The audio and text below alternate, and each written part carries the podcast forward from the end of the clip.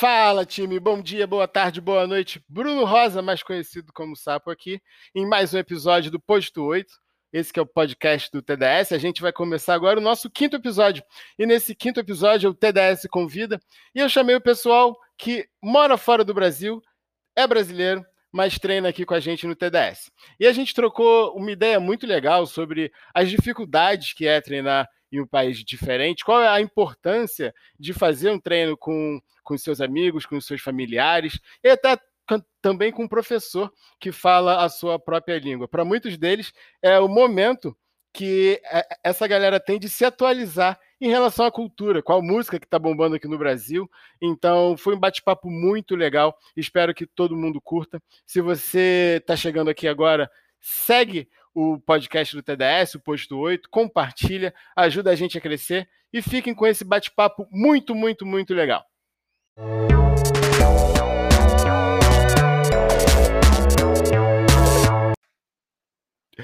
Começando o nosso quinto episódio do Posto 8 Podcast, hoje com a presença maravilhosa dessa galera que treina comigo, mas está fora do Brasil. É, eu vou deixar eles se apresentarem e depois a gente vai trocar um pouquinho de ideia, como que é essa coisa de treinar fora do Brasil, treinar comigo, se já treinou com algum professor que, é, que não fale português, qual a importância de estar treinando com a gente. Então, eu vou começar, eu vou chamando cada um deles, para que cada um se apresente e vocês conheçam eles, beleza? Vou começar com a Mari Bechepeste. Mari, fala, fala um pouquinho de você. Oi, Mari Vespeste, eu moro na França há quase 20 anos. Estou morando em Paris agora, mas já morei em outras cidades. E eu comecei a treinar com o sapo em janeiro desse ano. Estou no quarto mês com ele. Boa, Mari. E você, Nicolas? Opa. Então, meu nome é Nicolas. É, eu agora, atualmente, estou na Bélgica, na verdade. É, eu comecei o TDS quando eu estava na França também, é, em Paris mas é, eu fui, vim a trabalho para cá, para Bruxelas, e agora estou fazendo aqui. Então, tem três países de TDS: Brasil, França e Bélgica. E eu estou treinando desde que o Covid começou a pegar fogo aqui na Europa, em março, né? Que eles começaram a fazer uh, as quarentenas todas. Então, tem um ano e um mês, eu acho, mais ou menos. Boa, Nicos. É, só botei meu, telefone, o meu celular aqui na carga. É, Johanna, fala com a gente.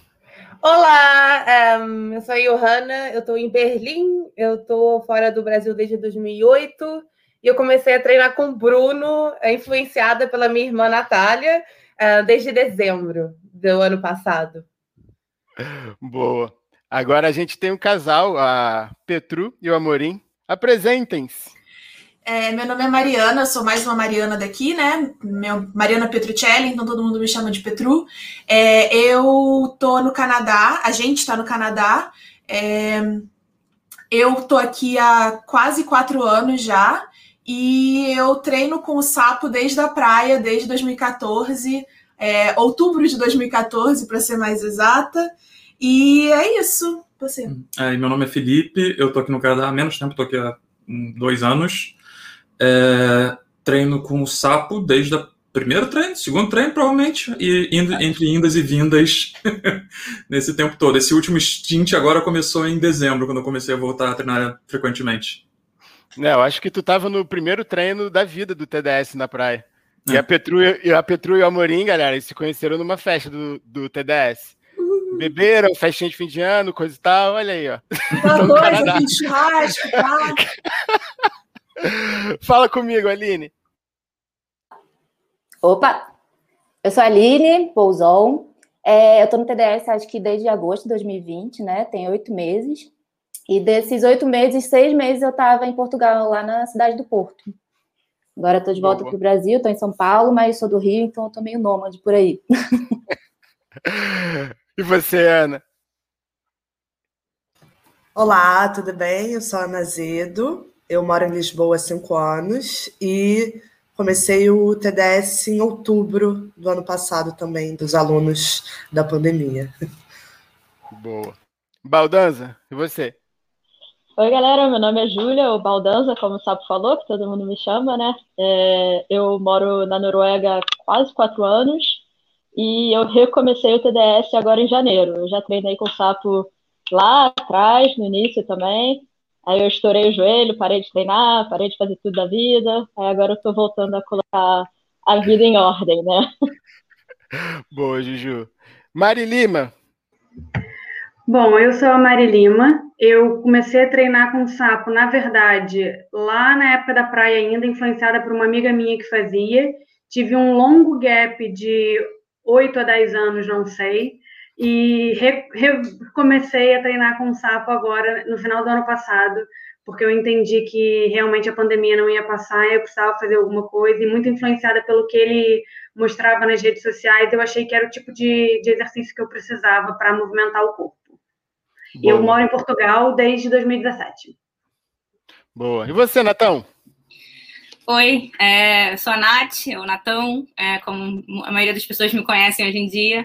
É, eu me mudei para Berlim em 2018 é, e lá para setembro do ano passado eu fui para Itália, que era onde, até onde eu estava até quinta-feira, então cheguei no Rio ontem, é, num calor infernal, mas tudo bem. E eu treino com um sapo é, também junto com a mais ou menos a mesma que a Petru, lá em 2014. E, enfim, o sapo é, já treinei com ele na areia, ele já ele era meu personal desde 2018 à distância também. E claro que entrando a pandemia eu não ia deixar de treinar com ele e continuar me exercitando. E é isso.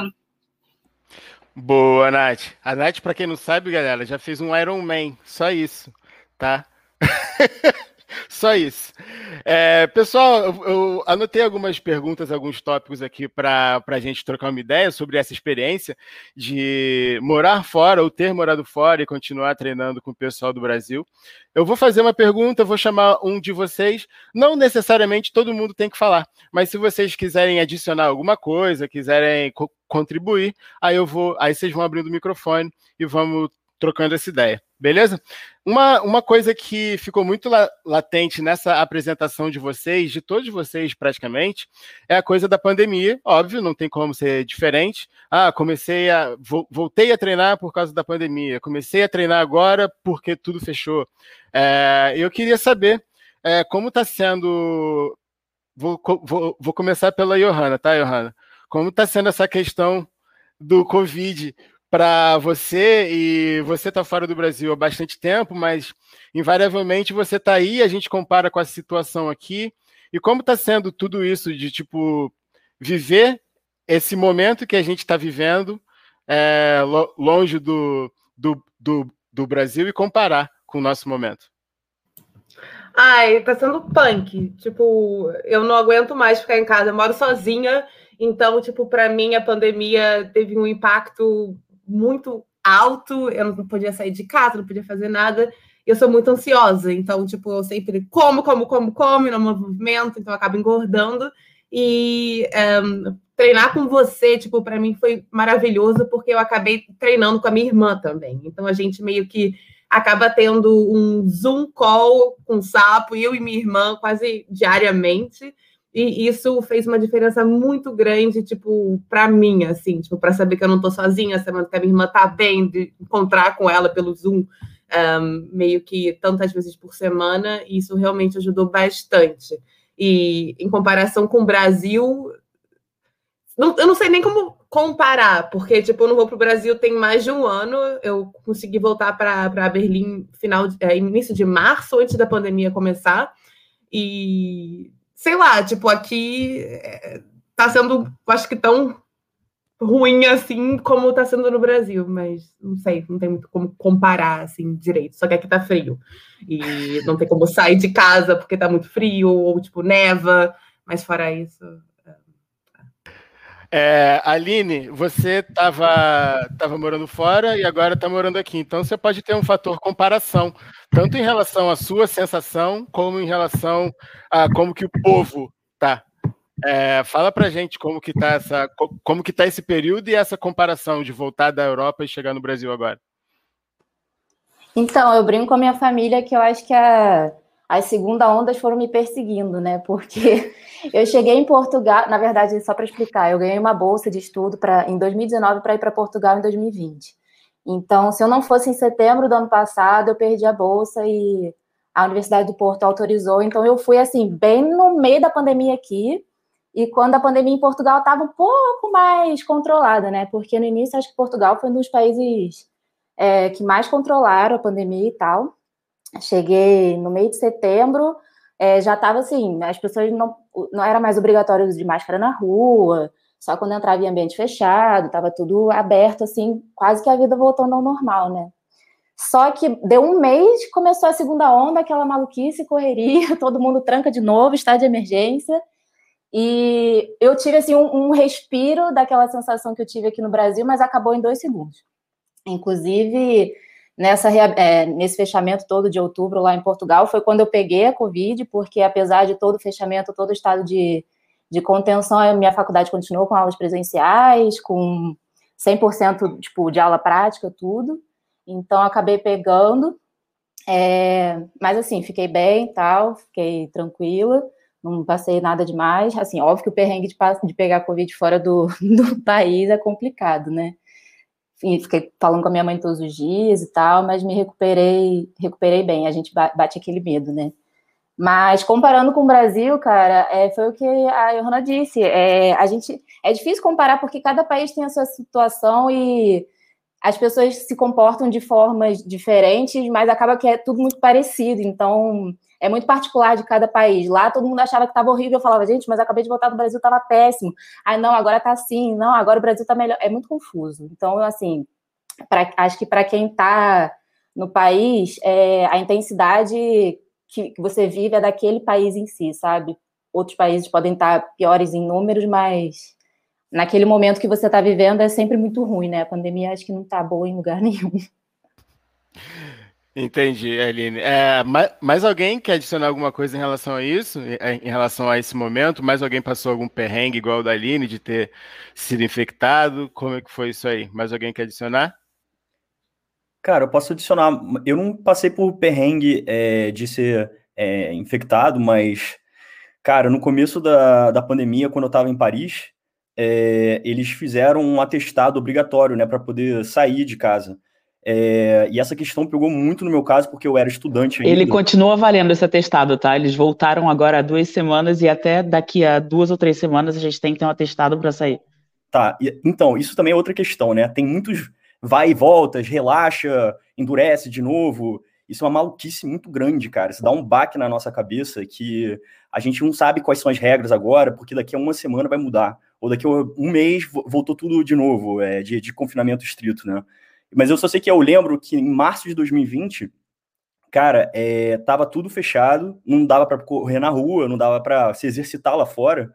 Então o TDS veio como uma solução assim, né, para esse problema. Ainda ainda por cima, um dos grandes desafios quem mora na França ou em Paris, principalmente, é o, é o espaço dentro de casa, que é muito é muito pequeno. Então, para estudante ainda por cima, a gente está habituado a morar entre 9 metros quadrados e 18 metros quadrados. Então, tu tá fazendo exercício na sua cozinha, no, perto do seu banheiro também, é, no seu quarto, então é, é difícil. É muito, foi muito difícil essa parte. Mas eu acho que o fato da gente estar tá fazendo online em casa é, passou uma segurança também, né? Porque não, tô saindo de casa toda hora, correndo perigo, sendo infectado. E sempre dá para abrir a janelinha também para refrescar um pouco. E é isso. Mas isso foi muito ruim também, cara. Tra trabalhar num espaço muito confinado, pequeno, direto, por um mês e meio. Boa. Fala comigo, Baldazzi. É, só para comentar duas coisas que foram bem diferentes aqui na Noruega, é, mesmo que tenha tido um lockdown e tudo fechado, é, nunca você foi proibido de sair de casa. Em todo momento você podia é, sair para a rua para andar, para correr. Isso sempre foi permitido contanto que você mantesse distância de outras pessoas. E eu não peguei corona aqui, mas uma coisa que aconteceu comigo foi que os restaurantes estavam abertos, né?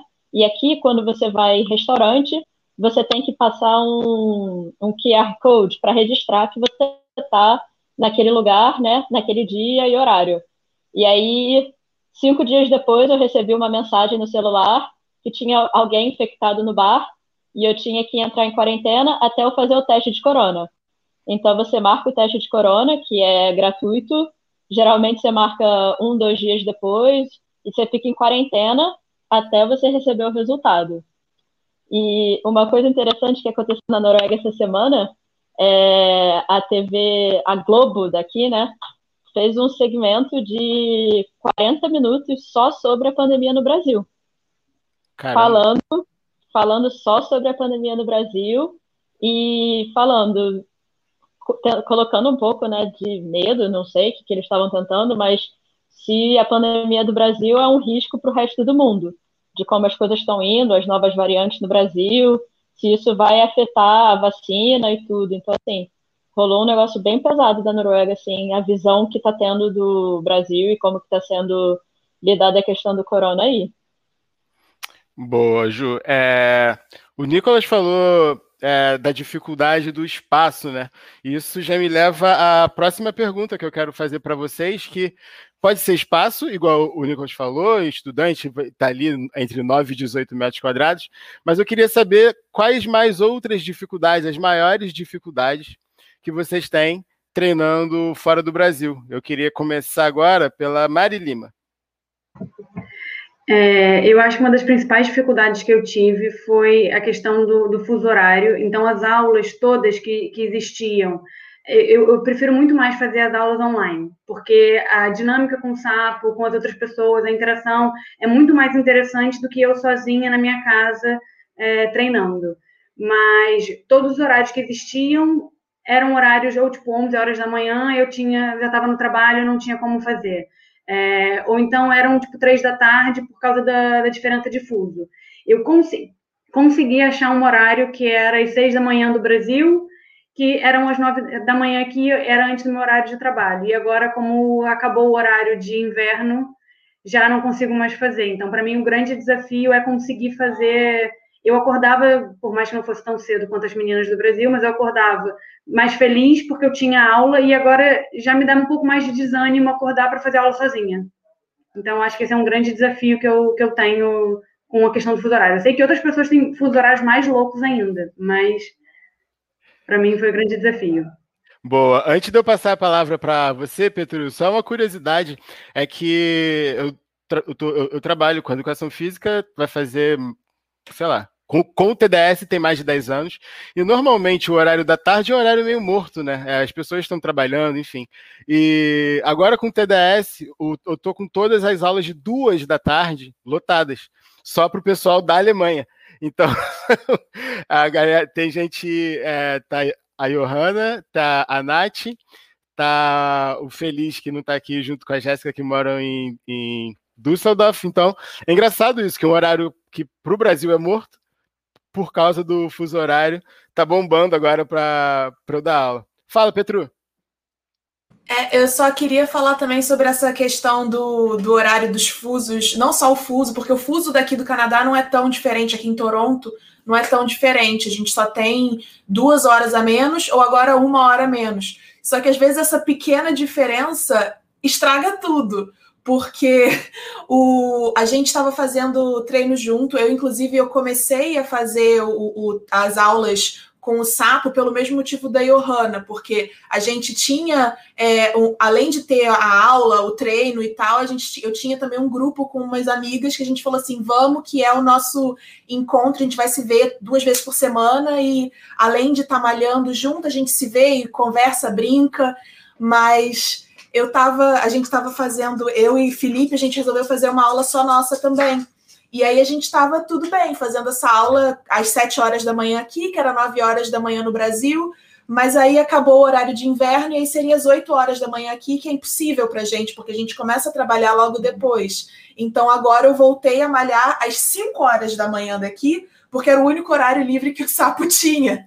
Então, assim, esse negócio do fuso, a gente, ah, mas é só uma hora de diferença. Mas mesmo só uma hora de diferença, pode estragar tudo. É, não, e a, e a Mari, Mari cedo, eu para mim é inviável, que ela consegue voltar a dormir depois, é uma coisa muito curiosa.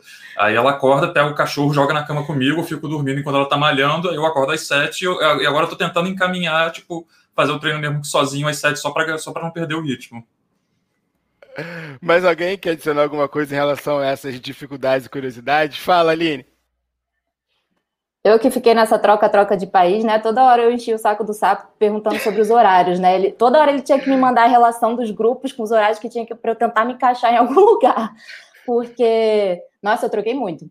E, e nessa troca, às vezes, para eu me adaptar à nova rotina, até entender, eu mantinha o mesmo grupo, e mesmo sem fazer as aulas ao vivo, eu conseguia fazer as gravadas, até tipo, me adaptar às nova, aos novos horários. Então, tipo, foi ótimo para mim esse é, essa possibilidade, né? Porque eu conseguia, até eu me estabelecer, calma aí, vou dar um jeito de fazer quando der, e quando eu souber de alguma coisa, eu troco oficialmente. Isso para mim foi essencial, assim. É, Ana, e depois da Ana, Mari Bechepete. Não, uma coisa que a Petru falou é que é muito legal essa coisa da gente poder fazer aula com os nossos amigos do Brasil, que é o meu caso, eu faço com as minhas amigas.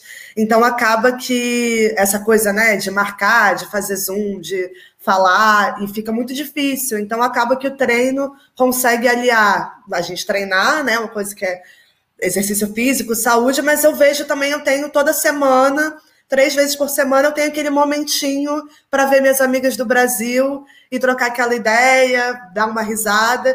E é uma coisa que às vezes a gente não consegue fazer, né? Na correria do dia a dia e morando em países diferentes, né? Então, acho que isso é, isso é muito positivo e incentiva, né? Porque quando eu tô com preguiça de fazer exercício, eu penso, putz, não quero levantar, mas eu vou ver as meninas, então vai valer a pena. Bom, eu, é, esse vai ser o nosso próximo tópico, que a gente entra de cabeça nessa importância. Vamos só fechar esse com a BXPest. Fala, Mari. Não, é só então, eu decidi começar a fazer o treino sem conhecer ninguém, fora o Sapo, que é amigo de infância, e eu só faço aula, aula gravada, tipo, na quarta eu faço o treino da terça, mas eu tenho a impressão que as meninas são as minhas melhores amigas, elas nunca viram minha cara, mas são minha motivação, meu raio de sol de, de manhã, sabe? Acho muito legal. É muito... Então, olha só, galera. Eu nunca isso... vi de verdade, sabe? Sim, isso é muito, isso é muito legal. É, e já é o nosso próximo assunto, que bom que vocês entraram. A gente. O bom da gente ter aula todo dia e se ver praticamente todo dia é que tá rolando essa, esse entrosamento. Você já. já, já o, o Nicolas puxou o, o assunto da dificuldade, agora as meninas puxaram o nosso próximo assunto, que é exatamente esse. Qual a importância de ter um grupo de pessoas falando português, um professor falando português, um grupo das, dos seus amigos, das suas amigas. A Johanna comentou que é o tempo que ela treina com a irmã, a Ana falou que é o tempo que, que até quando dá preguiça vai ver as amigas. É, quem quer começar falando disso, de, dessa importância de ter um, um, grupo de, dos seus amigos ou simplesmente de pessoas que você conheceu ali que estão falando a sua língua é, nativa? Fala, Natão. É, então, é, na verdade, graças a Petru, né, lá no início da pandemia, ela virou num grupinho que a gente tinha acabado de criar no WhatsApp com eu e mais umas outras meninas, falou, gente, vamos treinar com o sapo, vamos fazer o nosso grupo, porque, enfim, foi a melhor coisa realmente que, que podia ter me acontecido. Na verdade, naquela época, é, eu, eu, eu tinha voltado, né, para o Brasil para fazer minha tese de conclusão de mestrado, então era para eu ter ficado só três meses no Brasil, e aí a pandemia me me prendeu, né, mais ou menos, né, era para eu ter voltado já para a Europa, já tinha, era para eu ter já iniciado esse estágio que eu comecei em setembro lá em maio, e enfim, desde de março, né, que começou online, assim, graças a Petru foi essencial, eu acho, e assim, aí eu continuei, né, nas aulas que a gente tinha às, às sete, sete da manhã, né, e depois foi para noite, até eu ir para é, para Itália no final de setembro, e aí eu falei, acho que não vai dar mais por causa disso do fuso, que todo mundo já falou, né? Confusão toda, é, meu Deus, não, agora vai ser difícil. Mas deu, sei lá, um mês eu falei, não tem como, eu tenho que voltar, eu vou dar um jeito, e assim, e aí é, eu tra tava trabalhando de casa, né? Enfim, então assim, era 11 da manhã para mim e eu eu simplesmente pegava o meu computadorzinho, ia pro meu quarto, me fechava e assim, ninguém direito sabia onde que eu tava do trabalho, assim, mas também se me ligassem, é, dava para sair, mas não tinha como não ter esse momento com elas, porque, como já falaram aqui, assim, é essencial só de você ver e estar tá treinando junto faz uma, faz uma diferença absurda. É, Ô, Nicolas, eu ia te chamar mesmo, porque a tua, a, a, tua experiência é legal com isso também, porque é o momento que tu treina com a tua mãe, né? Exatamente. Assim, além, além de ter o grupo brasileiro, né, a minha mãe faz o, o TDS junto comigo na mesma hora. Então, é muito engraçado, porque de vez em quando ela me dá uns esporros assim ao vivo, e eu começo a rir. tipo, pô, Nicolas, arruma o seu quarto, tá tudo bagunçado. Ela vê a minha webcam, pô, aí eu tenho que pô, disfarçar, falar. Eu até eu fico no mudo. Eu, eu, nem falo nada, eu espero ela dar os porros e acabar e a gente passar para o próximo exercício, né? Mas, é, e era interessante também porque no comecinho, quando eu comecei, é, ela me ligava e a gente ficava conversando durante uma hora de, depois de cada treino, né? Mas, cara, tinha alguns treinos que era muito difícil. Tipo, a gente tinha que fazer burp, eu ficava sem fôlego. Eu falava, porra, mãe, não, calma aí, vamos marcar daqui a 30 minutos, você deixa eu respirar um pouco, beber água, e depois a gente começa a falar. Mas era muito legal, cara, porque a gente conversava sobre tudo ali, é, e interagia todo dia, né? Três vezes por semana, isso é muito legal. E eu, eu via minha mãe três vezes por semana. Então, foi muito bom, foi muito bom. Eu não entendi, ah, foi. Foi. É, é, é. Ah, segunda-feira já tem. Segunda-feira já tem, eu, hein? Pois é. Fala, deixa peixe. Então, a necessidade de ter. Cara, tem quase 20 anos que eu tô fora do Brasil. E eu não quero perder o português, eu não quero perder as gírias, o jeito de falar. Eu tenho um moleque que tem três anos, agora eu quero transmitir tudo para ele, então eu fico sempre buscando alguma coisa. Minha melhor amiga é brasileira, é do Pará, eu escuto muita música brasileira, meu tatuador é brasileiro, e, pô, faltava essa, faltava o esporte. E é muito importante, é muito importante. Tipo, tem, tem uma, uma cultura com o esporte, com o corpo, com a saúde brasileira que me interessa muito mais do que a maneira de ver da França com relação a isso. É muito Sim. importante. Galera, para quem não, não, não sabe, vocês aqui não sabem, quem está escutando provavelmente também não, eu e a Mari, a gente estudou junto, sei lá, há muito tempo atrás, tipo isso, 20 anos. E a Mari saiu no meio do ano letivo, assim, e a Mari, ah, foi, foi pra nada. França. Como tipo, assim foi pra França, cara? Tem as férias de julho, eu parei de estudar, tipo, em junho, que, tipo, meus pais sabiam que a gente vinha embora e eles deixaram a gente sair da aula antes. E em agosto eu tava morando aqui. Sumiu, Mariana sumiu. É, no meio do ano letivo. Fale, Johanna. É, eu só queria falar novamente sobre a cultura brasileira, que realmente faz, um, para mim, tipo, a melhor parte, assim, do dia eu fico falando, sei lá, eu falo todos os idiomas, não todos, não sei, não sou fluente, fora alemão, inglês, enfim. Mas, tipo, eu fico falando outros idiomas o dia inteiro, aí chega, tipo, Zoom, conseguir falar português, escutar funk. Um, a Thaís, uma amiga minha que também treina comigo, ela é do de Recife. Então, tipo, só de escutar um, o sotaque português, o sotaque de Recife, o carioca, as músicas, um, as gírias, tipo, isso é o meu highlight, com certeza, assim, tipo, do treino. Cara, é eu fico, tô arrepiada de te ouvir falar. Mas é, tipo, a música, é, tipo, eu acho que eu treino mais pela música para ficar cantando, enchendo o saco do sapo, cantando Ludmilla. Mas, tipo, para mim, com certeza, é a melhor parte. Assim. Boa, cara, que legal ouvir isso de vocês. É, mais alguém tem alguma coisa a adicionar em relação a isso? Essa coisa da, da cultura é muito legal e eu percebo isso em relação a vocês quando eu coloco, sei lá, um funk da vida. Vocês preferem muito mais do que quando boto uma música pop internacional, no caso. Fala, Aline. É engraçado que a gente não repara nisso, que são uns detalhezinhos muito sutis, né? Porque isso da música, ela tava falando, eu falei, é verdade, eu ficava me atualizando das músicas brasileiras pelo sapo, porque eu não, não ouvia música lá. E quando tá, as coisas estavam abertas, eu entrava em loja e tocava aquele, tipo, ai, se eu te pego, sabe? Aquela coisa retrô já. tipo, ah, isso é música brasileira, meu filho. Não, calma aí que eu vou te mostrar. Sapo tocou ontem. É só essa então, que eles conhecem. Ai, gente, eu vou, eu vou me esforçar para ficar mais por dentro ainda das músicas, sabendo disso agora. Muito bom. É, eu, aliás, mais alguém tem alguma coisa a falar sobre essa coisa? Fala, Mari Lima e depois Ana Zedo. Não, eu queria falar só um, um, tema que eu acho que foi. Agora já não me lembro quem falou, não sei se foi a Johanna ou a Mariana, é, essa questão de, de escutar muito outra língua. Morando em Portugal, a gente escuta muito português, mas é um português completamente diferente. E eu tenho que me policiar muito para não pegar os trejeitos e as formas de falar deles. E isso é muito difícil. Eu, às vezes, tenho que pensar muito para falar o português brasileiro. E ter esse momento em que, mesmo quando eu faço as aulas gravadas, mas tem toda a interação do sapo com os alunos e a relação que a gente cria e as conversas, isso é muito bom para mim. Por mais que em Portugal a comunidade brasileira seja muito forte, e eu diria que 90% dos meus amigos são brasileiros, é, acho que é quase que impossível para quem mora em Portugal ter não ser assim, mas ainda assim eu sinto que no trabalho tá 100% com pessoas portuguesas, eu acabo pegando muito o jeito de falar deles. E eu não quero perder essa brasilidade, as nossas gírias, as nossas formas de falar.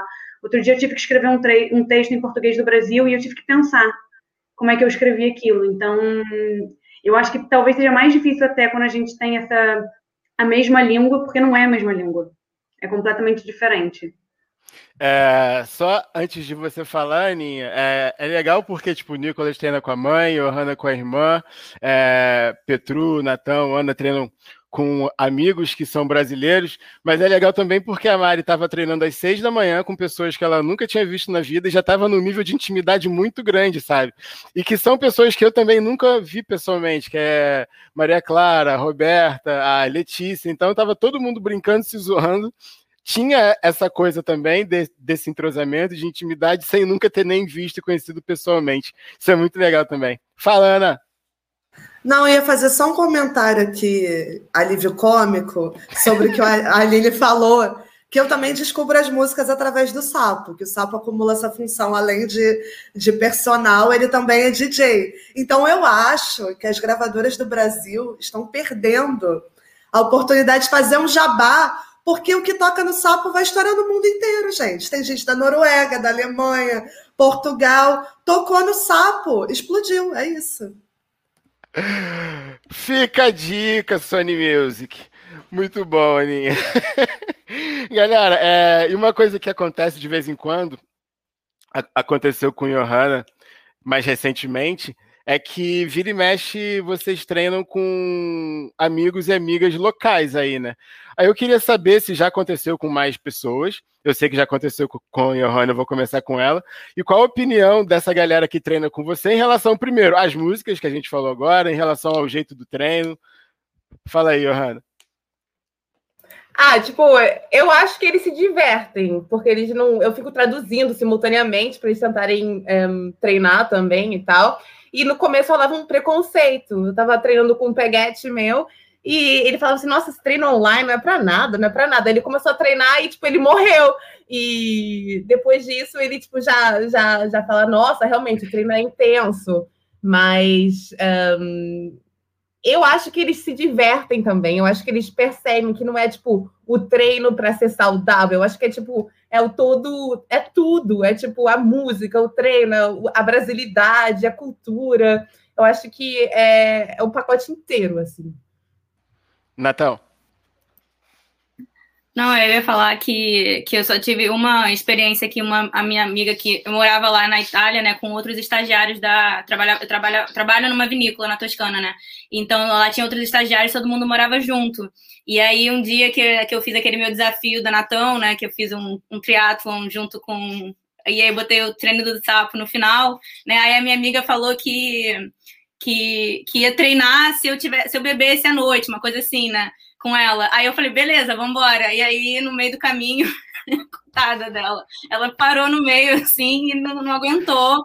Mas é isso, mas ela acabou se divertindo também, não tem como. E também, enfim, eu é, acho que a gente sempre está influenciando, né, pessoas do, é, que vêm a gente treinando e gostando, né? Então, assim, é, acho que parte disso foi a Mandinha, né, que entrou no. Ela é minha amiga da da, do triatlon, né? E ela tá, ela é no, acho que entrou no, também no passado, entrou na nossa turma, né? Minha da Petru também, mas ela, ela veio falar para mim que, nossa, que amou e que fez toda a diferença para ela. Ela não pedalava há um tempão e ela resolveu pedalar um tempo atrás. ela falou, nossa, acho que se não fosse pelo treino do sapo, eu não teria aguentado pedalar quanto eu pedalei, porque ela falou que fez toda a diferença. Então, isso, isso eu acho que é muito legal, assim, a, a influência que, que a gente consegue ter né? Mesmo só postando ou então conversando com as pessoas, porque as pessoas veem nosso bem-estar, né? Vê como faz bem pra gente e acabam que querem a mesma coisa, né?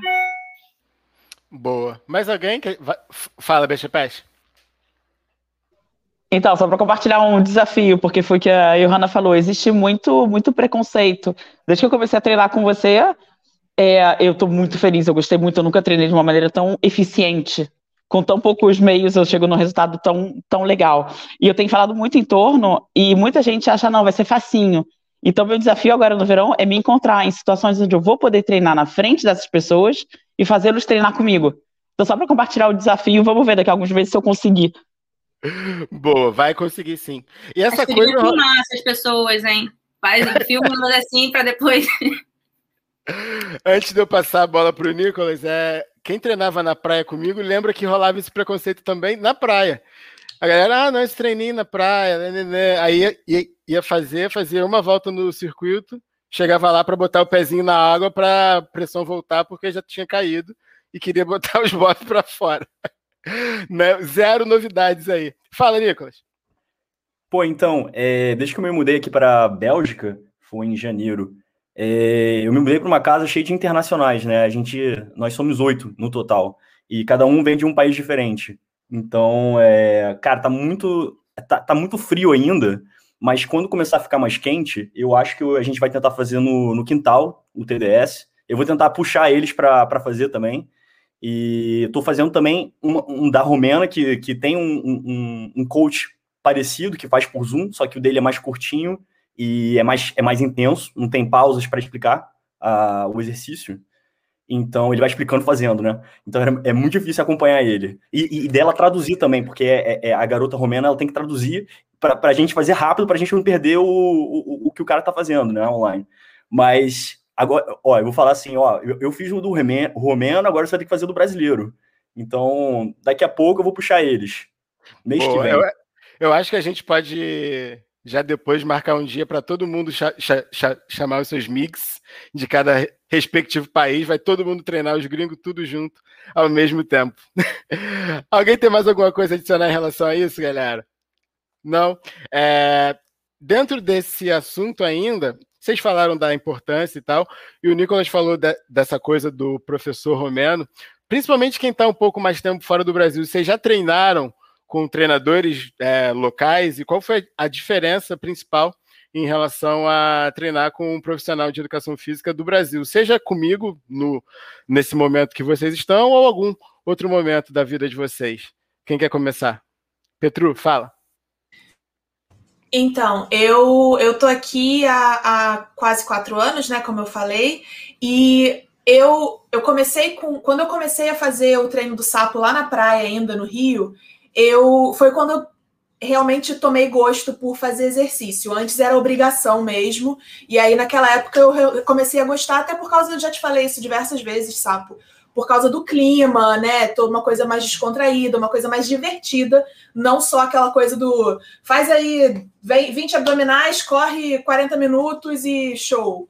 Entendeu? Não era isso, era muito mais divertido e eu gostei de fazer exercício. Então, quando eu vim para cá, que a princípio eu não tinha é, é, eu não tinha feito essa, não tinha juntado essa ideia de, ah, vou fazer então é, personal online, alguma coisa assim. Eu procurei academia por aqui.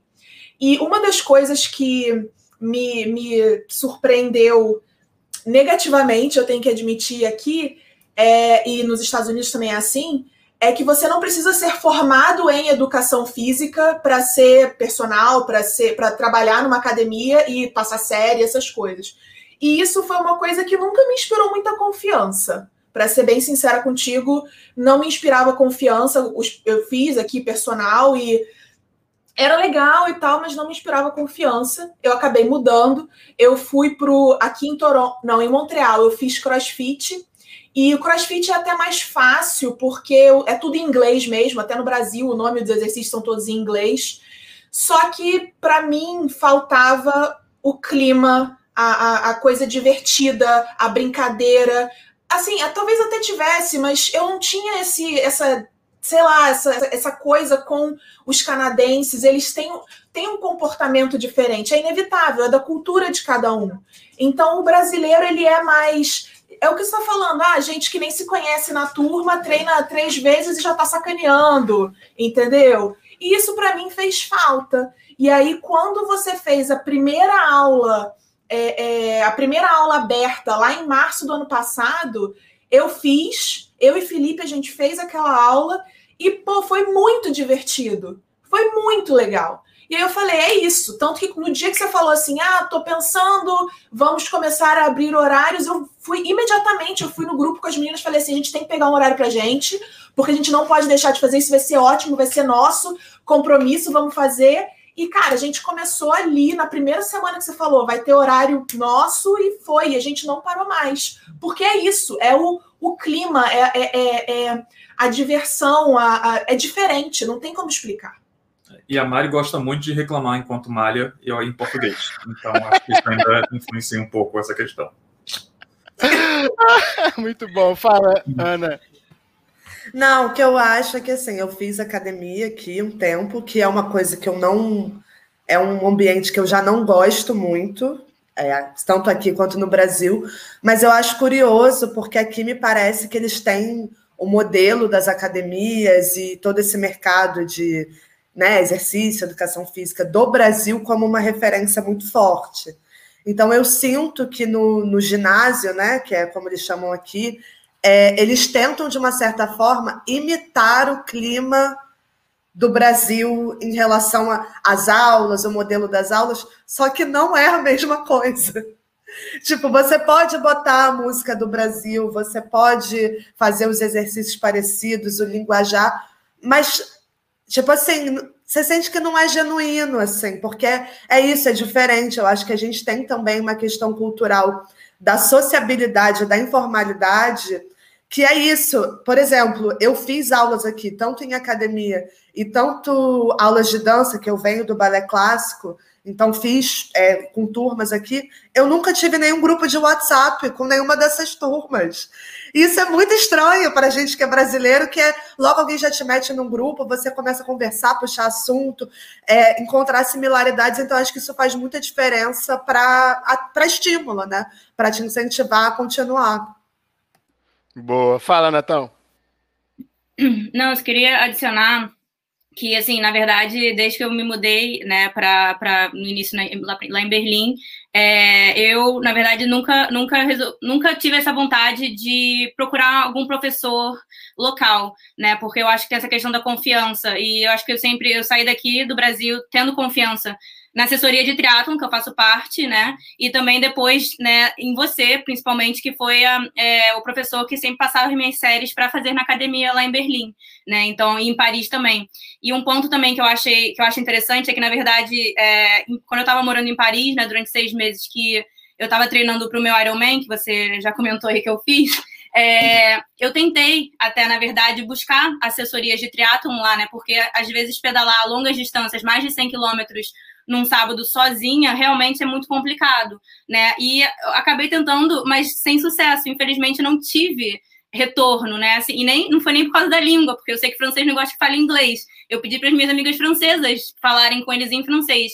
E mesmo assim, eu não tive resposta deles, dos, das assessorias de triatlo mesmo. Então, assim, é uma coisa que eu acho que não teria, não teria acontecido se eu estivesse no Brasil, por exemplo. Então, é, na verdade, eu não teria abandonado, nesse caso, nem a minha assessoria de triatlon aqui do Brasil e nem você. Era só realmente assim, olha, eu preciso de companhia para pedalar, sabe? E isso não, não tive, essa questão de comunidade. E eu não, não consegui encontrar. Então, é, foi, foi bem complicado essa parte, enfim, mas... Mas as dificuldades deixam a gente mais forte, né? Então treinei tudo sozinha e é isso aí. Boa, Natal. Fala, Mari Lima. Depois, Petru. Não, eu só ia complementar o que a Ana disse do, das, das, academias aqui em Portugal quererem imitar um pouco o clima brasileiro. Inclusive, tem uma das academias que eu já malhei que tinha uma aula que se chamava 3B, que é Bumbum Brasil. Então, eles faziam várias que geralmente eram com uma professora portuguesa. Então, eles queriam imitar, queriam imitar tanto que tinham aula do Bumbum Brasil mas geralmente era com uma professora portuguesa. Mas muitos dos, dos, profissionais de educação física aqui nas academias também são brasileiros. Alguns moram aqui já há muito tempo, é, mas eventualmente se formaram no Brasil, vieram para cá e já estão há, há, muito tempo aqui. Mas eu achei curioso quando eu descobri. Eu sempre via lá uma aula de 3B que eu não entendi o que, que era, até que alguém me explicou. Mas pronto, só. O TDS já teve um professor português, o Bernardo, ele trabalhou com a gente um ano. Ele é, é português, morou um ano no, no, Brasil quando a gente treinava na praia. Eu tenho contato com ele até hoje. E ele tem o um negócio dele aí, é, é um centro de, de, treinamento físico funcional. Então, vou, vou até ver o endereço para onde é para vocês de Portugal ali visitarem o B. É, fala, Petru. Eu só queria fazer uma pequena observação que a Natão falou aqui, né? Ela falou que é muito difícil pedalar mais do que 100 quilômetros sozinha. Miga, nem acompanhada. Não, mas acompanhado o sofrimento é compartilhado, entendeu? Você tem a outra pessoa ali que tá sofrendo junto, entendeu? É um pouquinho mais fácil. Eu, eu, eu juro, eu juro. Vem comigo pedalar mais 100 quilômetros um dia. Gente, só uma curiosidade, e isso é um, é um fato histórico, que uma vez a Natão acordou falando que tinha acordado de mau humor, não sabia se ia treinar. E para quem não sabe, ela, ela mora ali em Ipanema, bem no finalzinho, quase no arpoador. Ela falou: Ah, gente, acordei, mas eu falei: Não, vou dar uma corridinha. Fui até a vista chinesa e voltei. Isso é Natão de preguiça. Ela sai de Ipanema, pega irmão. Eu queria falar que é mentira, mas é verdade. É, é, acho que nesse dia foi, foi na verdade, eu, eu, bati um marco, porque eu, eu corri meus, meus primeiros, tipo, 25 quilômetros da vida. Foram, foi interessante, foi um dia ótimo esse, na verdade. Essa é Natão de preguiça. É a pessoa que chega para voltar e fala: já que eu tô aqui, vou dar uma volta na lagoa. E dá uma volta na lagoa e volta para casa. Essa é a pessoa, entendeu? Só para ficar bem contextualizado. Time, a gente está indo para fazer para a parte final do nosso bate-papo, que está muito, muito, muito maneiro. É, a, o pessoal mandou algumas perguntas para vocês no, no grupo aberto. Eu, comece, eu, eu queria começar essa pergunta com a Baldanza, que é: existe uma dificuldade maior em treinar em temperaturas mais baixas a Baldanza está morando na Noruega, então eu acho que ela está com uma propriedade bacana para falar disso. Fala, Baldes. Olha, eu vou falar que para mim existe. É, eu realmente não consigo treinar fora quando está temperatura negativa, mas o pessoal daqui eles treinam fora como se não fosse nada. Eu já vi gente no menos 15 graus com tempestade de neve correndo na rua. Então, assim, eu acho que para a galera daqui que está acostumada é de boas, mas para mim, assim, tá no negativo, eu fico dentro de casa na academia. Deus me livre correr na rua. E Baldanza, semana passada, o namorado dela postou com outro quem ficava mais tempo com o pé dentro da neve, sem camisa, não era isso? Não, com o pé descalço na neve. Conseguiu ficar 15 minutos e só saiu porque eu tirei. Aí, aí, eu comentei, rimos muito. Ele amputou logo depois. Porque, pela, oh. 15 minutos dentro da neve, gente. Não, Fala, deixa eu tava... Não, tipo, totalmente de acordo. Não, não rola. Pra eles é normal. Eu sempre tiro foto com a temperatura que tá lá fora, mas eu tava sempre fazendo do lado de dentro de casa. Não tem jeito. Menos 5 lá fora, eu faço de dentro. A respiração, tipo, ar não entra, sabe? Correr com menos 5 ar não entra no nariz. Não dá. Não, e, e queima. Parece que tá queimando queima. seu pulmão. Você é, exatamente. tudo queima, é, é uma sensação muito estranha. É, é, é não, não rola, não rola. Nicolas e depois Natão. Não, pior que não é só o frio, né? Porque pelo menos aqui na Bélgica chove pra caramba. Então o pessoal corre mesmo na chuva, todo molhado, no frio, com vento. Eu acho incrível também, mas eu acho que assim também tem tudo uma, uma roupa que eles podem usar é, para proteger, né? É, Cara, mas é o ar. O ar é muito seco. Em Paris é não. é tudo muito seco e poluído. Você Sim. tenta puxar pelo nariz, não vai. Dói tudo. É, mas, mas, eles têm, aí... eles têm um ditado aqui na Noruega, né? Não tem tempo ruim, que tem a roupa inapropriada. Pois então, é. assim, não importa a temperatura, não importa nada. Você tem que estar com a roupa correta para poder estar naquela temperatura. É, é, isso que eu ia que eu ia adicionar, na verdade, é que enfim, durante esse tempo em Paris estava muito frio, né? Eu, eu, graças a Deus consegui pedalar dentro do meu quarto, porque era impossível. Eu tentei muito ir para a rua, mas nosso vento gelado na, na, no, na bike era muito complicado. Mas na corrida, a corrida até dava, porque, enfim, eu consegui algumas roupas apropriadas, né? Então, assim, o, o, ideal, o principal, né, que eu aprendi também com uma amiga minha que mora em Nova York, né, que corre, é você tem que proteger as extremidades. Então, é, é importante você estar tá com, com as orelhas, né, protegidas, as mãos também, e também os pés. Então, assim, às vezes você vê essas pessoas doidas que vão para neve, né, correr na neve, tempestade, e elas estão de short, mas, mas você vê as outras coisas, as, as extremidades delas também protegidas. Então, isso é muito importante. Então, isso é uma coisa que eu aprendi, né, é, a, a treinar no frio, porque eu não tinha em Paris é, a possibilidade de, por exemplo, correr as, enfim, as distâncias que eu precisava para o treinamento do Ironman indoor. Né? A, a, faculdade até tinha a academia, mas eu não conseguia ter acesso a ela no final de semana. Então, eu não tinha outra opção a não ser sair para correr na rua. Então, eu tive que, que aprender né, com isso. Na verdade, tem muitos atletas de alta, alta performance e tal que falam que correr em temperaturas mais baixas é melhor. É, e realmente é, você, você consegue é, ter uma, uma, um rendimento melhor, mas, mas é tudo, claro, uma questão de costume, né? E eu acho que, por exemplo, eu consegui me acostumar nesses últimos dois, três anos, né, fora, e acho que agora eu costumo, esse um mês que eu vou ficar aqui no Brasil, pelo menos, vai, vai ser complicado, porque 20, acima de 20 graus já está muito quente para mim, e, e enfim, é, acho, que, acho que vai ter todo esse, esse reajuste, né? mas eu acho que tem uma questão do nosso corpo se adaptar né? Ele, ele, é bem, ele se adapta bastante, mas, mas é isso, galera. Se for correr no frio, as extremidades. Não, e isso é uma coisa. Oh, não, gente, eu corro na academia agora. A academia reabriu, eu corro na academia. Quando eu vim aqui para o Canadá, eu vim em junho, então estava inverno. No... Desculpa, estava inverno no Brasil e eu estava correndo na praia o tempo inteiro, feliz da vida, lá 20 graus, lá no mínimo 15. E eu vim para o Canadá, continuei uma, correndo, correndo, feliz da vida, até quando chegou outubro, e começou a fazer 5. Eu tentei. Um dia, que, um dia que eu saí para correr com 4 graus, não dava mais, eu desisti e eu parei. Exatamente porque eu não tinha, esse, não tinha essa conscientização de ah, tem que proteger as extremidades. Para mim, só sentia aquele vento frio queimando o pulmão e meio que desisti. E aí foi assim que até, tipo, fico feliz que esse esquema tipo, do sapo voltou, porque me dá uma possibilidade. O inverno aqui no Canadá são seis meses, e eu, eu e assim, nunca vou correr menos 10. Tenho certeza, isso é uma verdade para minha vida. Nunca vai acontecer. Johanna, fala. Eu ia falar, tipo, exatamente isso, que eu acho que treinar aqui, no momento, agora tá com 8 graus, tipo 15 graus, é maravilhoso. Eu tentei correr no Brasil, tipo, de manhã, cedinho, um, quando eu fui para aí, quando eu tava correndo, tipo, sempre, e eu não consegui.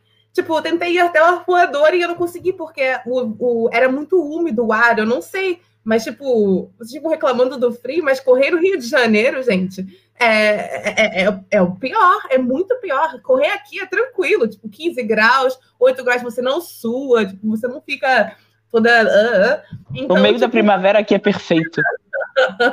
não reclamem, não. Não. 12 graus é maravilhoso, temperatura ideal. 12 graus é maravilhoso. O problema é o negativo, gente. Fala, Aline.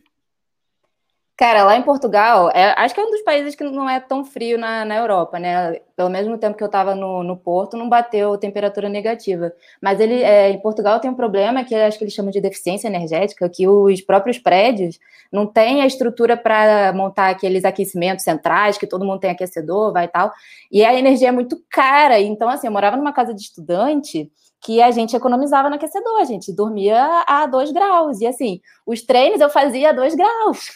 Eu tava dentro do quarto, mas eu tava lá. Tanto que o sapo até me zoava, que às vezes eu entrava de roupão, tipo, touca, toda. E eu ia tirando a roupa pelo meio do treino. Aí eu ia ficando, tipo, normal, toda suada, e no final do treino eu ficava, nossa, que temperatura agradável, tipo, 2 graus e achando, tipo, ar-condicionado. Incrível. É, mais alguém tem alguma coisa a adicionar disso? Não? É, uma pergunta, eu acho que acho que só a Mari Bechepeste vai poder falar um pouco, ou não até, é, que a Roberta.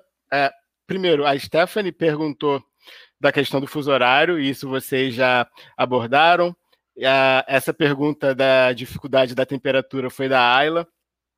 É, a ela também perguntou o que, que os amigos estrangeiros falam do TDS. A gente meio que já abordou isso aí também. E a Roberta, ela faz duas perguntas. A primeira é se vocês sabem como é o modelo esportivo escolar nesses países. Mário, você sabe alguma coisa? Seu filho já está na escola, está mais em casa? Como é que funciona? Não, ele tá, ele ainda está na creche, ele começa, começa o jardim é, ano que vem. Uhum. Uh, tem, tem educação física, eu acho que como no Brasil, mas por ter feito isso, porque eu estava no liceu aqui, segundo grau, eu fiz aqui, é tudo muito lerdo. É tipo, se você. É, não é. Eu acho que é uma cultura toda francesa, a cultura básica, tá? Lógico que eu não estou falando do, das pessoas que fazem esporte de verdade, mas não é, é. ninguém te empurra, te propulsiona a fazer esporte de verdade. Se você quiser fingir que você não está fazendo, você não está fazendo. Eu sei porque na minha época de liceu era o que eu fazia, eu não fazia esporte de verdade. Se botava, tipo, tem. Você tem uns menus, você pode escolher, você tem três esportes por ano e cada grupo vai ter esses três esportes no ano. E se você tiver a, a falta de, de sorte de cair no menu que você não gosta, tipo, para mim na época eu não queria fazer natação, por exemplo, você não faz. Você enrola e não faz. E eu acho que muito. no Brasil, eu era mais ou menos assim também, mas diferentemente porque eu era gorda e preguiçosa. Mas, tipo, aqui não tem nada que te empurra a fazer, sabe? Mas eu acho que as crianças, elas estão sempre em movimento. Mas não é esporte. Não é Entendi. ninguém te empurra a fazer esporte de alto nível, a fazer uma atividade extraescolar. Eu não Entendi. sei se ficou, ficou claro. Ficou, ficou. É, não, eu, eu, eu, falei já pensando no, no seu filho, mas esqueci que você está aí há 20 anos, então você passou por isso pois também. É, eu passei por isso. É. Baldanza, fala comigo. E depois Petru. É, assim, para as crianças menores é educação física normal, mas uma coisa que é interessante aqui é que o ensino médio, ele é bem diferente do Brasil. O ensino médio, quando você está aqui, tem duas linhas, tem linhas diferentes que você pode escolher ou você vai para o estudo que você vai para a universidade, ou você estuda uma profissão, você começa a fazer, sei lá, eletricista, esse tipo de coisa. Tipo escola técnica. Pode... É, é, que conta como o ensino médio deles, que eles fazem dois anos e depois já sai meio que empregado. E tem a linha também de esporte, que você faz o ensino médio focado em esporte. E tem, inclusive, também, eu sei do vôlei, né? Não sei se tem outros esportes, mas tem uma escola em Oslo que é focada só no vôlei. É a escola do vôlei nacional. Então você faz o ensino médio na escola do vôlei. Então você treina vôlei todo dia. É, é, é, o alto rendimento do vôlei deles que sai dessa escola. Então, assim, o ensino médio deles tem bastante coisa voltada para esporte, esse tipo de coisa. Caramba, que legal saber isso aí. Interessante mesmo. É. Petru, fala comigo. Então, eu, eu para quem não sabe aqui, né, eu sou médica, eu estou aqui fazendo uma especialização dentro de pediatria. Então, eu, eu, a gente vê muita criança e parte do segmento a gente sempre pergunta, né, se estão fazendo exercício, como é que eles estão fazendo, principalmente com, nesse contexto todo de pandemia, que tem muita, a maioria das crianças ainda está fazendo EAD, né, a maioria não está ainda no presencial, apesar de já ter algumas escolas fazendo presencial.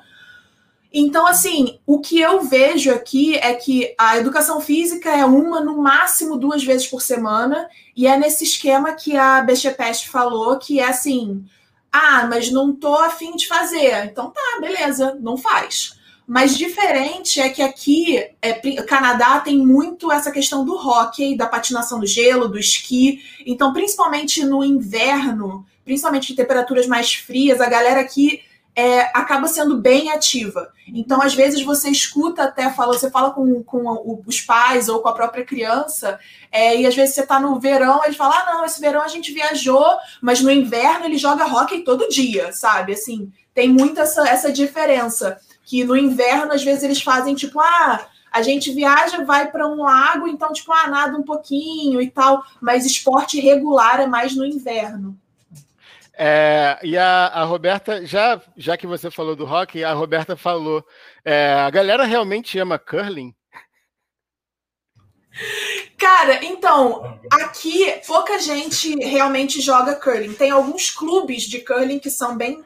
É, tipo clube mesmo. A galera vai para lá para fazer curling. E a galera que frequenta esses clubes é super assim. Ama curling e tem compra todo o material, investe, faz mas são grupos que realmente são grupos pequenos. Mas eu já joguei, é muito divertido. É difícil pra cacete, mas é muito divertido. Quem ia falar era a Peixe? Fala. Era para o que a Petro falou é verdade. Realmente no tem esse negócio de, de, de estação do ano. No inverno eles fazem muito esqui, muito snow. Eles mexem muito, tem realmente. Eu não tinha pensado nisso, mas essa parte é verdade. Aqui também tem a mesma coisa. Mas é extracurricular, é fora da escola. Entendi. Baldanza. É, só para fazer um comentário, que tem essa questão do, do esqui no inverno, né? Para norueguês não tem isso, não. Eles esquiam no verão, eles têm esse esqui com rodinha que eles esquiam na, no asfalto. Assim, Ai, cara. Muito bom essa diferença. Comentar. Boa, Baldes. Galera, chegamos no final da, do nosso bate-papo. É, já, tá, já estamos indo para quase uma hora que a gente está trocando ideia aqui. Muito legal saber essas histórias de, de vocês, as diferenças, as dificuldades, o que motiva vo vocês a acordar quando estão com preguiça também. E eu queria, da mesma forma com que vocês falaram no início, se, se apresentando, com que vocês dessem tchau para o pessoal que está escutando até agora, de, dessem seus últimos recados. Eu vou chamando, igualzinho eu fiz no, no início. E a gente começa Vou começar ao contrário aqui. A gente começa com a Johanna. Eu não sei nem o que falar, mas tchau! é, treinando. Espero em algum momento conseguir fazer aula de sábado para ver vocês. E, enfim, se alguém vier para Berlim quando a pandemia acabar, é, mandem mensagem para mim que eu adoraria conhecer vocês pessoalmente, porque o sapo eu também nunca vi na vida, assim. Mas, um, sim, seria ótimo a gente poder fazer um TDS juntos no futuro. Galera, a Johanna no, no, no, mês passado fez um jantar de degustação de vinho. Então, se vocês forem a Berlim, liga para ela, porque uma faz degustação de vinho, Natão trabalha na vinícola. Isso dá muito match, gente. Fala, Venham, também tem cerveja em Berlim, kkk. Fala, Natão. É, para complementar aí, ó, Johanna, eu vou te visitar, tô querendo morar em Berlim de novo, então vou levar os vinhos da Itália aí pra gente, tá? Tá, tá fechado já isso. É, mas pra galera aí, é, acho, que, acho que é isso, assim, não, acho que a pandemia é, trouxe, trouxe várias coisas ruins, né? Mas, assim, uma coisa boa que foi, foi isso do, do treino em casa, no treino onde você estiver, é, com quem você estiver, e você pode é, treinar, que nem todo mundo aqui treina com a mãe, com os amigos, com a irmã, né? Enfim, acho que isso é algo que foi bom, né? Eu acho que eu espero que não mude, porque mesmo voltando ou mesmo ao vivo, né? Você poder treinar de qualquer lugar é, faz toda a diferença. E, e, enfim, Sapo, tamo junto. E eu não te abandono nunca. Beijo.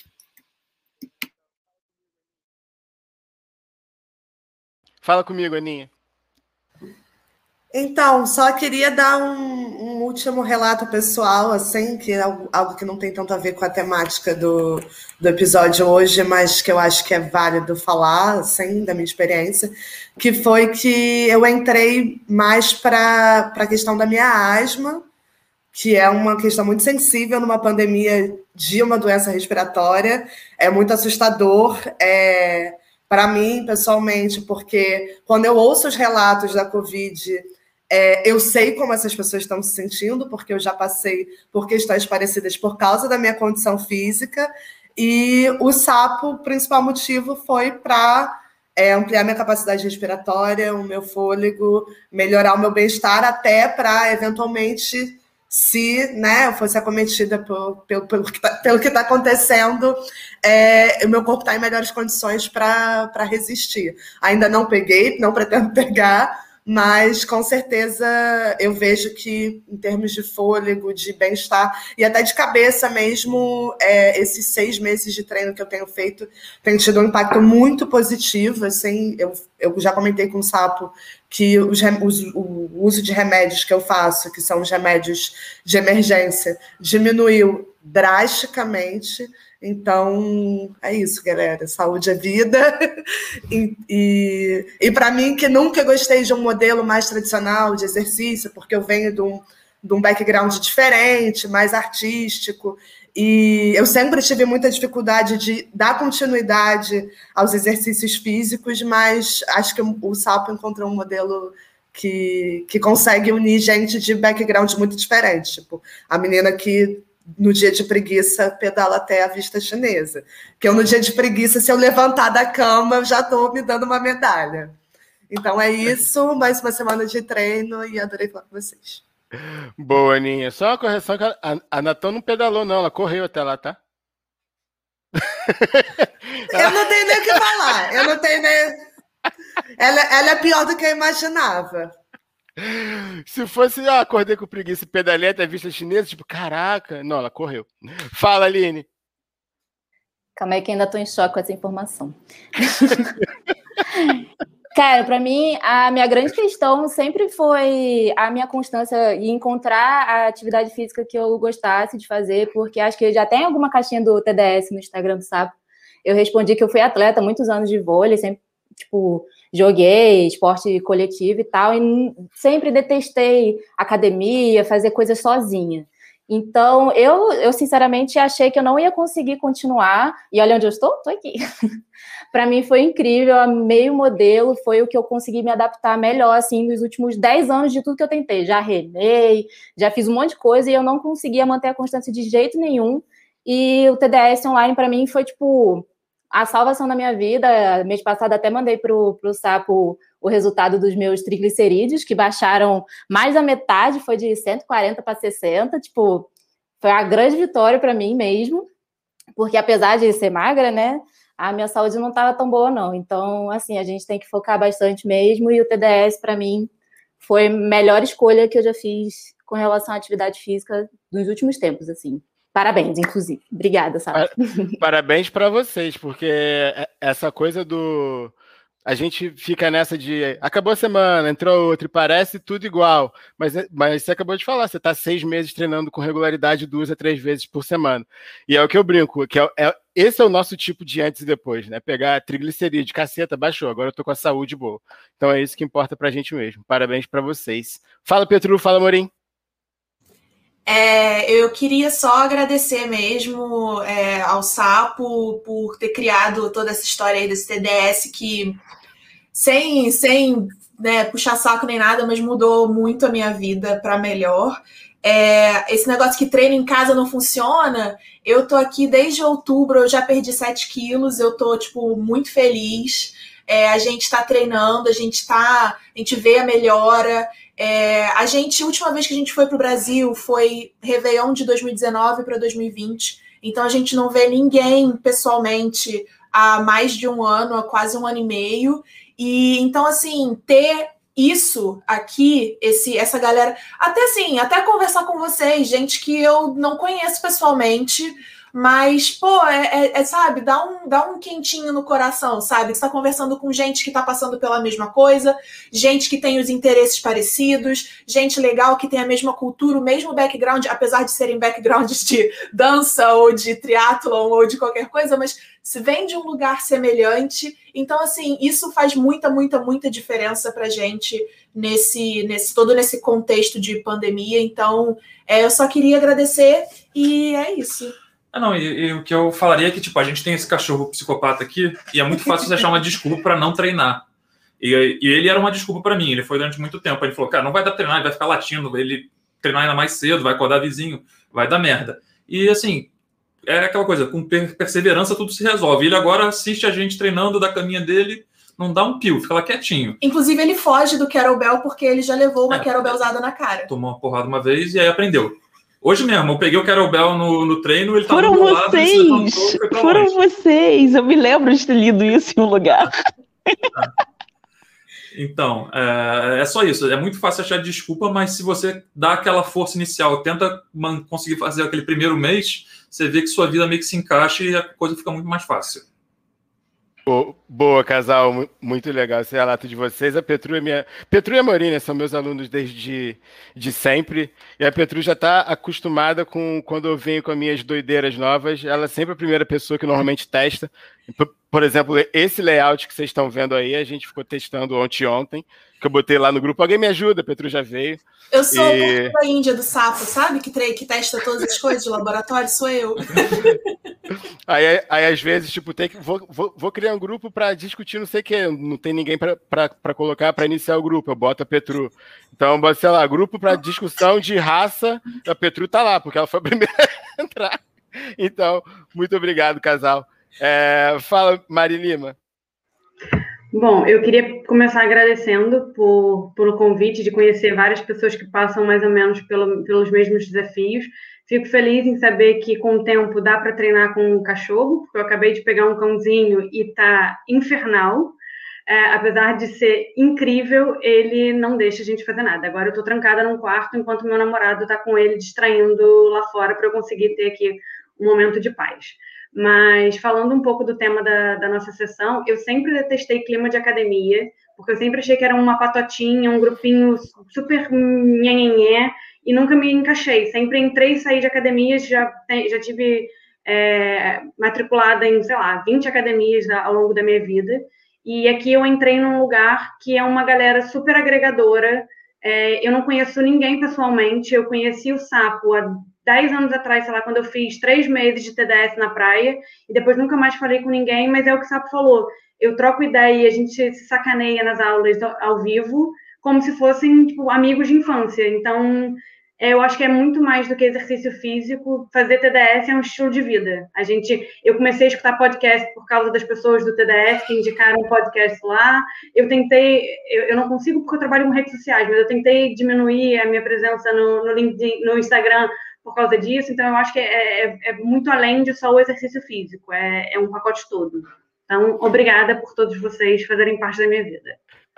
Boa, Mari. É, galera, e, e, por exemplo, a, a Mari Lima falou agora das aulas ao vivo e sacaneando. A BGPest ela só faz as gravadas. Então, vocês que fazem as primeiras aulas da manhã que eu gravo, vocês podem sacanear a BGPest agora sabendo que ela vai escutar. Porque ela vai estar sempre ouvindo no dia seguinte, porque ela está no fuso horário, ela faz uh, o treino do dia anterior. Mas e eu faço todo dia. Agora. Pronto, já podem zoar. Baldanza, fala com a gente.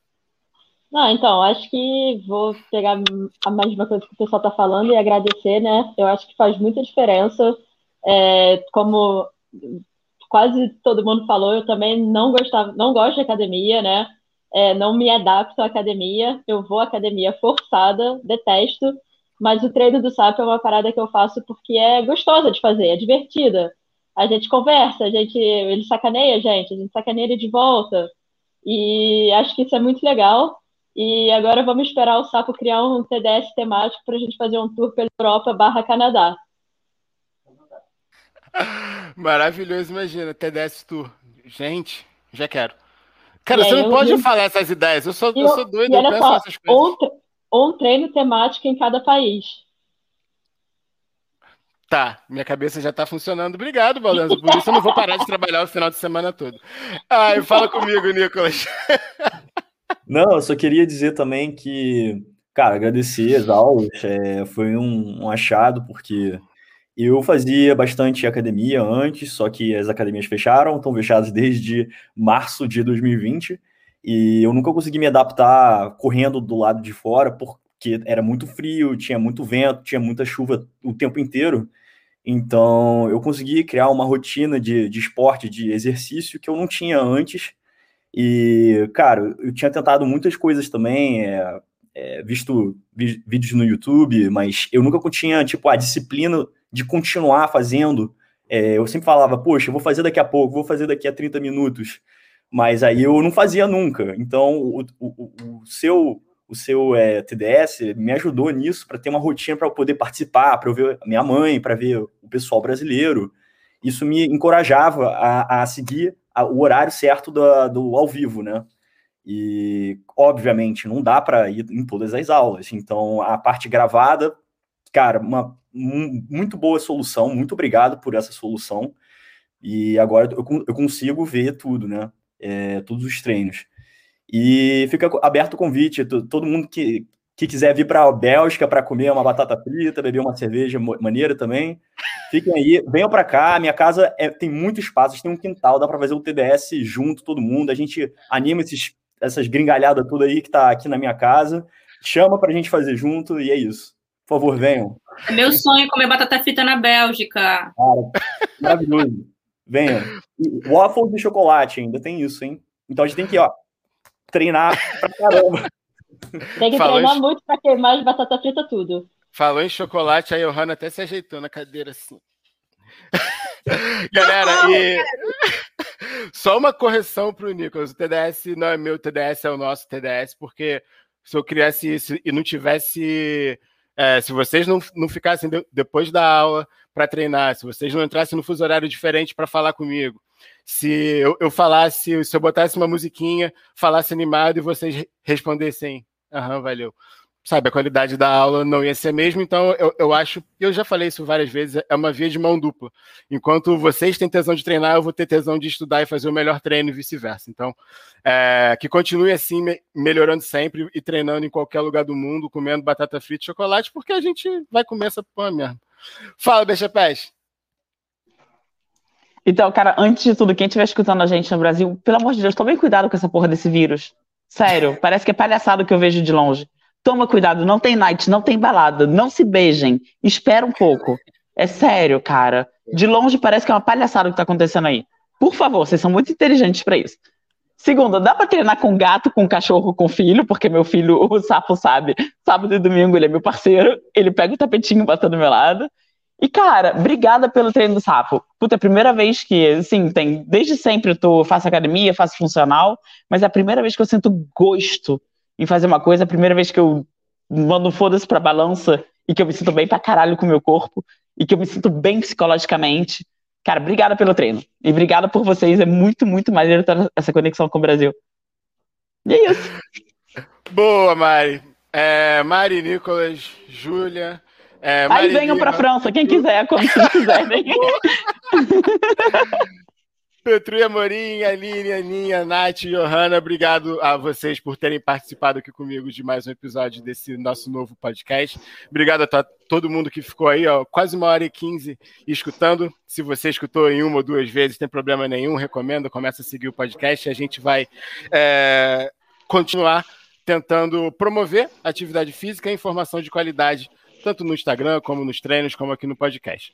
Obrigado então a vocês, pessoal. Muito, muito, muito obrigado de verdade. Obrigado a todo mundo que escutou. E a gente finaliza agora o nosso podcast, episódio 5 do Posto 8. Valeu, galera.